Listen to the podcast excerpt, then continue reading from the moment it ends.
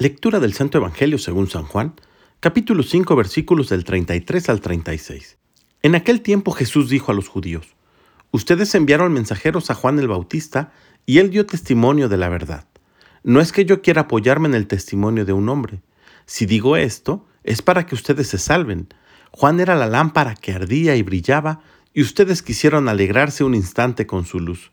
Pero yo tengo un testimonio mejor que el de Juan las obras que el Padre me ha concedido realizar y que son las que yo hago, dan testimonio de mí y me acreditan como enviado del Padre. Palabra del Señor.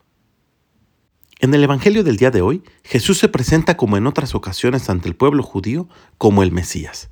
Y basa su dicho en la propia ley. El libro del Deuteronomio establece que para cualquier causa se necesitan por lo menos dos testigos.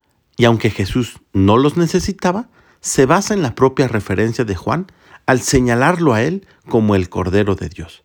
Pero no solo son las palabras de Juan, sino también las obras que Jesús hace y que el Padre le ha concedido realizar. Estas obras no solamente lo acreditan como enviado del Padre, sino también en unidad con el Padre. Es decir, Jesús es Dios. Pero volviendo a la invitación principal que nos hace este tiempo de Adviento, es preciso que recordemos que no bastan nuestras propias palabras para decir que hemos cambiado, que nos hemos transformado, renovado y que hemos iniciado un proceso de conversión. Al igual que con Jesús, son las obras que realizamos las que dan testimonio de nosotros. No existen conversiones de dientes para afuera.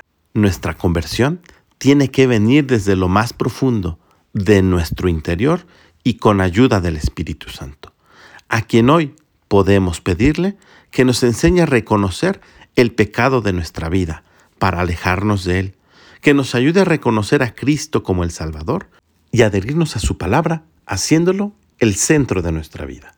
Que tengas un gran día y que Dios te bendiga.